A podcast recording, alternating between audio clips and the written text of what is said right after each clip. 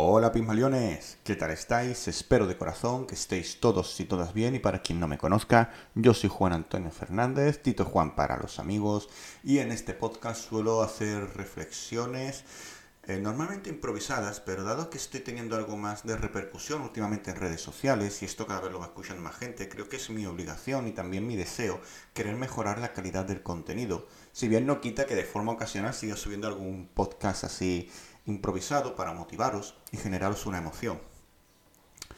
Pero, y va mucho con la temática de hoy, el que yo me tenga que obligar a generar mejor contenido, a crear un guion, a memorizar parte de ese guion y mientras lo leo mirar a cámara. Y eso porque mientras lo voy a leer voy a estar mirando a cámara. Para quien esté viendo esto en YouTube, que lo voy a subir a YouTube, sepa el por qué estoy mirando aquí. Y es que la clave de, la evolución es la homeostasis y la homeostasis no es más que la adaptación a un entorno. Y precisamente vamos a hablar hoy de eso. Incomodidad y homeostasis biológica y psicológica. Su importancia en la actualidad y en una patología intestinal crónica. Y pensarás que tiene todo esto que ver con la patología intestinal. Pues quédate aquí que lo vamos a ir viendo.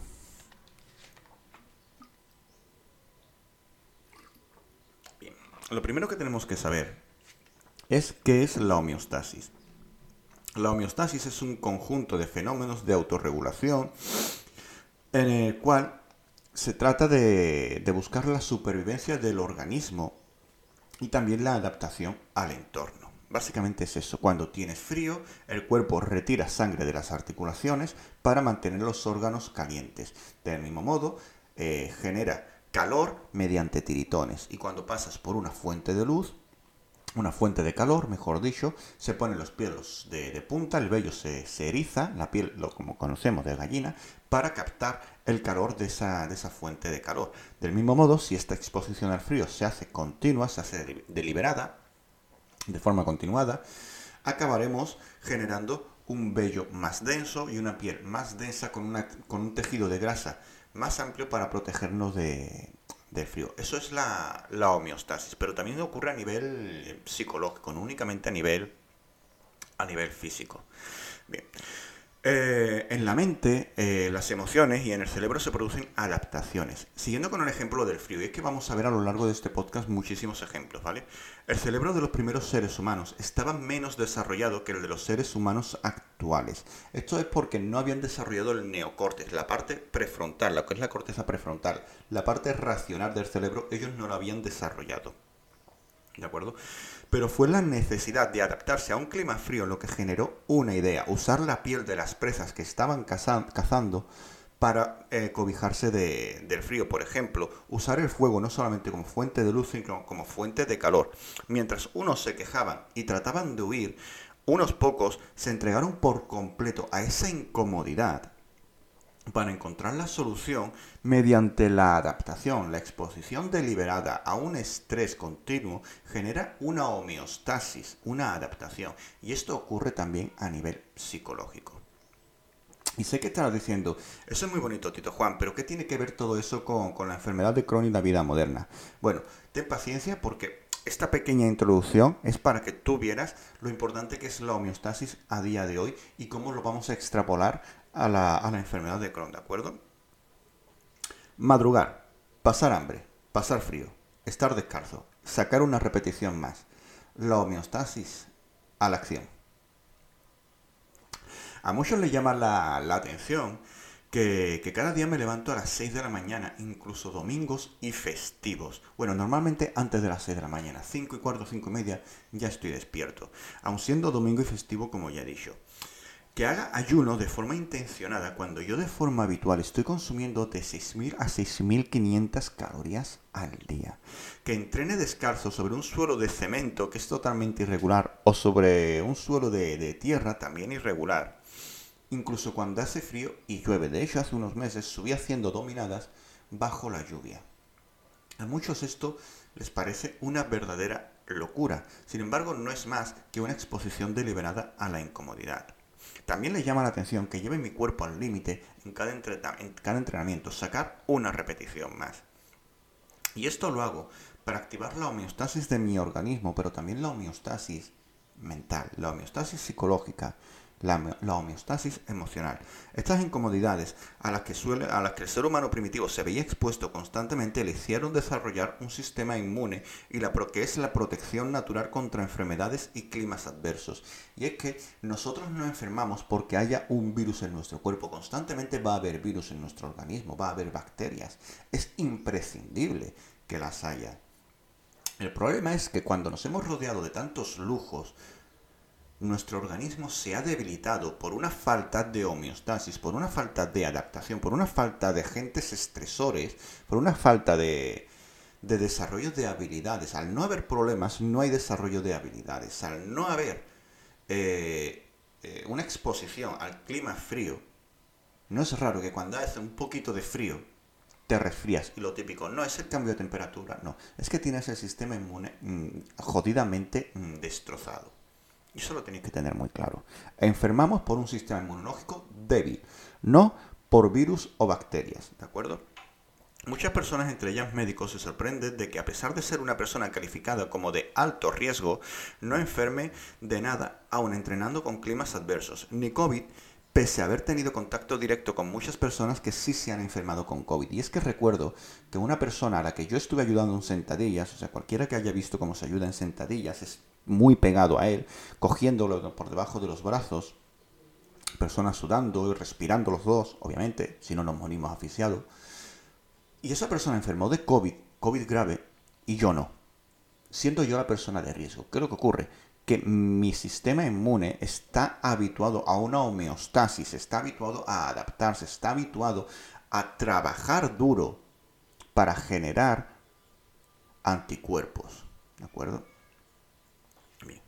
Esto es gracias a la exposición a las incomodidades. Exponerme al frío o al calor entrenando hace que mi cuerpo deba adaptarse mediante homeostasis, reforzando el sistema inmune, aumentando su masa muscular, números de vasos sanguíneos. Madrugar me hace mejorar mi descanso, pues mejora mis ritmos circadianos y me hace tener que ir a la cama temprano sin mirar el teléfono para aprovechar aún más el descanso.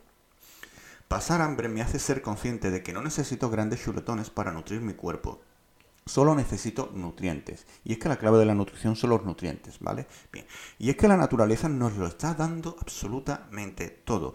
Pero nuestros caprichos van más allá de lo que la naturaleza nos está dando. Por ejemplo, la gente se queja de que hay que ver que no estoy moreno. Cuando la naturaleza ya te está dando solo abundante, pero tú quieres ir más allá y tu capricho es estar moreno. Y es que recordemos que el sufrimiento lo provoca el deseo.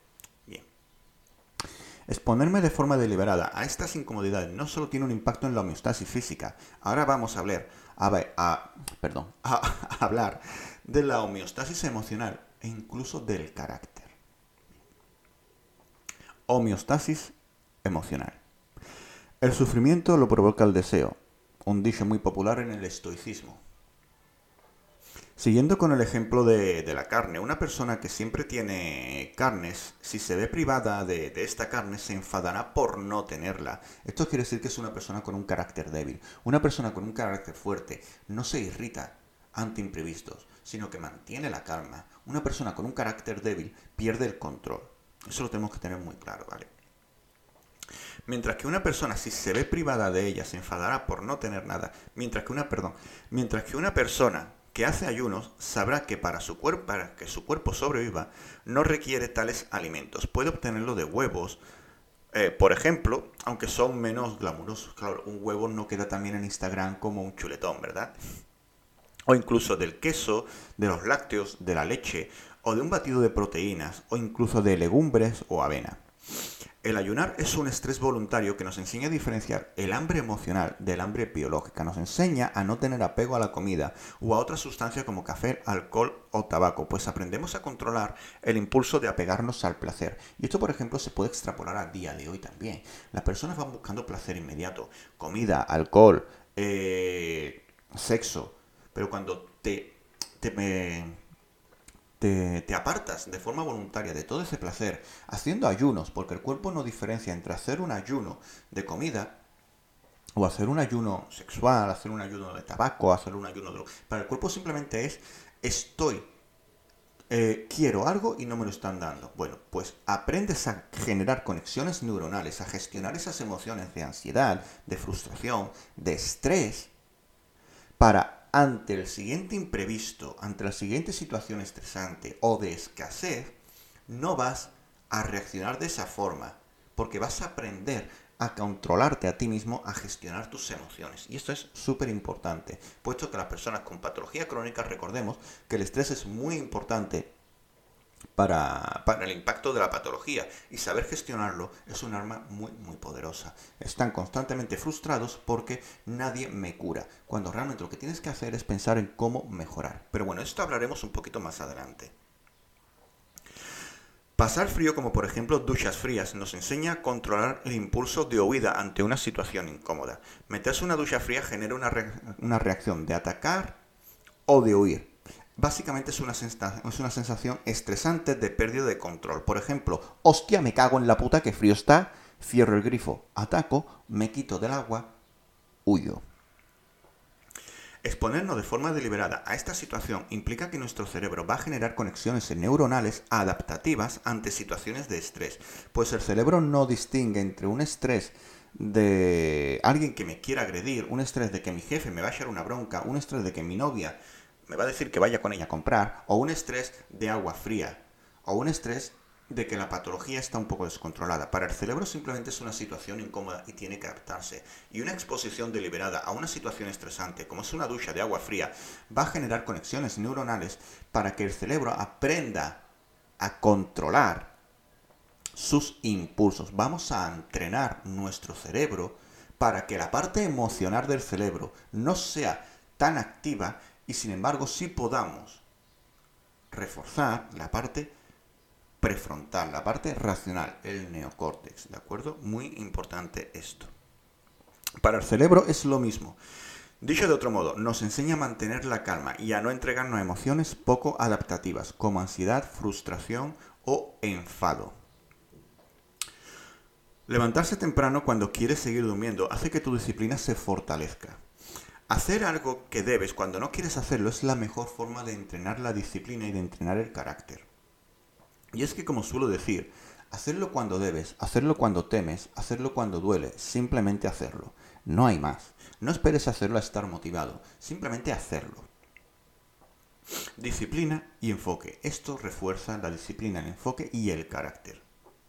¿Cómo ayuda todo esto a la salud de la patología crónica? Te estarás preguntando. Porque en la patología crónica no todo es nutrición, entrenamiento, suplementación o medicación. También la gestión emocional es súper importante, pero no solo para un Crohn, también para una fibromialgia, también para un Parkinson, también para un Alzheimer, absolutamente para todo, pero para todo, ¿de acuerdo? Las personas con una patología crónica van buscando algo que alivie su padecimiento de forma inmediata. Esto es debido a que vivimos entre lujos y comodidades. Del mismo modo que si una persona quiere un café, lo tiene al instante porque lo quiere y punto, y lo quiero y se ha ganado y se ha acabado. Pero lo que no quiere esa persona es ir a recoger los granos, tostar los granos, tratar ese grano tostado, meter los granos en la cafetera, meter el agua en la cafetera y prepararse el café. No, la persona simplemente quiere el café y punto. Pues del mismo modo, lo, es lo que ocurre si algo le duele. Eh, quiere que se lo quiten al instante, pero no quiere cambiar sus hábitos de vida. No es raro que cuando hablo con personas con la enfermedad activa o entro a grupos de esta temática, escuche o lea lo mismo. Me duele o tengo diarrea, estoy desesperado. ¿Qué puedo tomar? Pero nadie pregunta, nadie me pregunta, ¿Qué puedo hacer? ¿Qué debo cambiar? Porque esa es la clave. Y esto es debido a que no están acostumbrados a someterse a exposición deliberada al estrés. Y cualquier mínimo factor estresante les va a crear ansiedad, les va a crear frustración, les va a generar miedo. Porque su homeostasis no está activa. No han reforzado el carácter. Fijaos lo importante que es enfrentarse a adversidades, exponerse a factores estresantes y mantener la calma, no huir de todo, sino afrontarlos con disciplina y con enfoque. Y cojones. Nadie me pregunta cómo puedo o qué hábitos debo cambiar, qué nutrición debo tener, cómo puedo descansar mejor o cómo gestionar mejor las emociones. Bueno, nadie no, pero casi nadie. No, van buscando lo fácil, impidiendo cualquier opción de mejora real, porque la medicación solo será un parche. Pero la mejora real viene cuando tú cambias los hábitos. Al no tener la homeostasis entrenada mediante la exposición y aceptación de adversidades, se frustran con facilidad, pues su cuerpo y su carácter están muy debilitados debido a la falta de adaptación, buscando comodidades en lugar de sentirse cómodos en su situación actual. Me gustaría terminar este podcast con una frase que, me encanta, y es que nunca un mar en calma hizo un buen marinero. Poco más que añadir, Pimaleones. Espero que os haya gustado este podcast. Podéis seguirme en Patreon, donde subo contenido exclusivo, entrenamiento, nutrición y suplementación, ¿de acuerdo? Eh, os dejaré el enlace en la descripción de este vídeo o de este podcast. Así que nada, muchísimas gracias, besos, abrazos y nos vemos pronto.